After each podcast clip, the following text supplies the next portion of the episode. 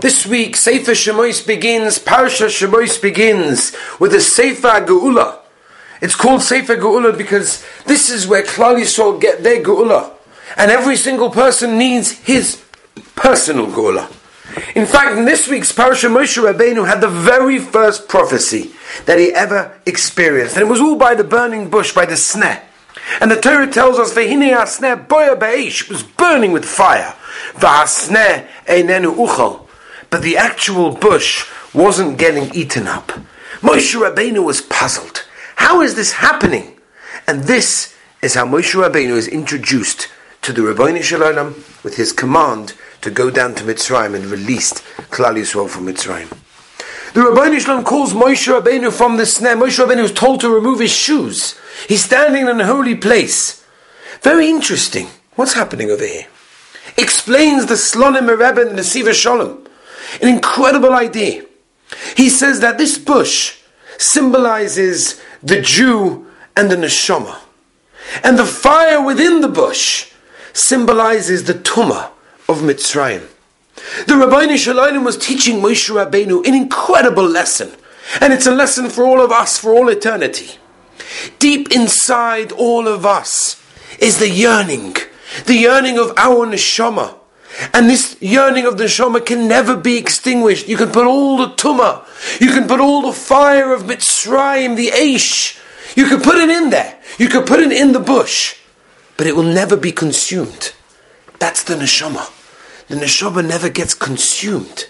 It's always there, it's always pure. Yes, sometimes it, it's engulfed in flames, it's engulfed in the Tumah that's around us. But ultimately, every Jew believes and understands what he needs to do to get closer to Hashem. This week, Parasha Shemois, the beginning of Shaivavim, it's an opportunity, it's a special time that everyone can reconnect and have that connection however deep we fall. I met with the bochur this week and I said to him, do you realize that the Ribbono Shel Olam loves you? And he says, no. I said, well, internalize that lesson. It will change your life. The bush in this week's Parasha represents the Neshama. And the fire is everything that goes around. Sometimes the fire looks very gishmak.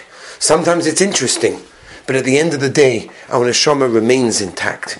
That was the lesson that Moshe Rabbeinu was being given by the Ribbono Shel Olam. That whenever K'lal Yisroel are in their own Mitzrayim, whenever K'lal Yisroel are engulfed in flames, the Neshama remains intact. Our Neshama is a pure Neshama. It's a beautiful Neshama. We have to return it in the same way that we got it.